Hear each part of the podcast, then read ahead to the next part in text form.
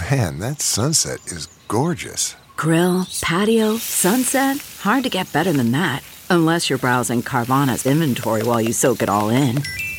Oh, burger time. So sit back, get comfortable. Carvana's got thousands of cars under $20,000 just waiting for you. I could stay here forever. Carvana, where car buying meets comfort, meets convenience. Download the app or visit Carvana.com today. I'm Lou Dobbs with the Great America Show midday update for Tuesday, February 13th. First of all, Joe Biden's having a health examination. His doctor, Kevin O'Connor, is not, though, advising him to undergo a neurological exam or cognitive test. Just because he's so obviously smart as a whip, sharp on the uptake, flawless in his speeches and news conferences. For crying out loud, the man can't get up the steps to a stage by himself or down. He trips, stumbles up and down the stairs to Air Force One. He now enters and exits the back of the plane. And the special counsel doesn't recommend prosecuting Biden because he is, in the judgment of the special counsel, so obviously non compos mentis and notes that Biden's memory is shot. He's often unaware whether he's president or vice president. In this country, we don't prosecute the mentally ill. No jury would convict such an enfeebled person.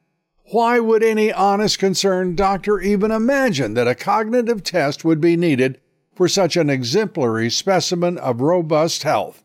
The Senate passed that $95 billion foreign aid bill, 60 billion of it for Ukraine. We might call it the Ukraine bill. These are crazy people in the U.S. Senate. Don't they know they're not going up against just Vladimir Putin, but also Tucker Carlson? Putin does appear to be in robust health, I must say, even though the CIA has had him at death's door from almost the beginning of the Russian invasion of Ukraine. Now, I'm not saying our intelligence agencies would lie to us, but there is just that one little slip up in which 51 intelligence veterans told all of America that Hunter Biden's laptop was Russian disinformation and altered the outcome of the 2020 election.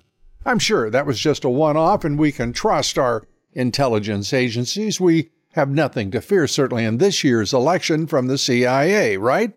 Our guest today is Republican strategist, pollster, and advisor to President Trump, John McLaughlin. Please join us as we take up the biggest stories of the day.